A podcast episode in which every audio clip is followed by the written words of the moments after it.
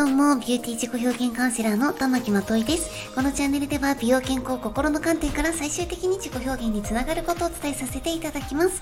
今日のタイトルは、ファンデのパフ、トイレの床より汚いよというタイトルでお届けいたします。はい。皆様、ファンデーションのね、あのパフって洗ってますか？どのくらいのね、ペースで洗っていますか？結論、ファンデのパフを洗わずに使い続けている人は、老けるのがとっても早くなります。はい。ねまず、洗ってないファンデーションのパフっていうのは、トイレ、と、と、なまっちゃった。トイレの床より汚いってね、言われてるんですよ。で、まあ、それもね、そのはずで、私たちの皮脂だったりとか、化粧品の水分だったりとかっていうのを吸って、で、また空気に触れて、それで酸化してしまいますよね。で、その中でね、どんどんどんどん雑菌っていうのが繁殖していきます。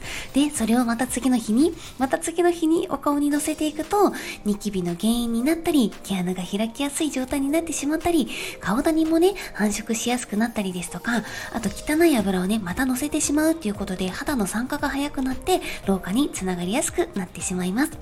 よくね、若い子でニキビ治らないんですって、いろいろちゃんとやってるんですっていう子にね、あの、じゃあファンデーションのパフ今見せてって言うと、すっごい汚かったりするんですよ。何日間洗ってないって言ったら、うん、記憶にないですとかってね、いう方もね、いらっしゃいます。はい。で、そういう子たちに2日に1回洗うようにしてねって言うと、うん、それだけでね、ニキビが治る子とかもいますので、本当に。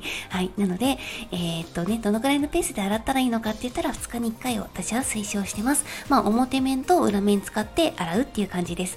同じ面は1回使ったところは二度と使わない。はい。という風にね、お肌のためにしてあげてください。では今日はここまでです。バイバーイ。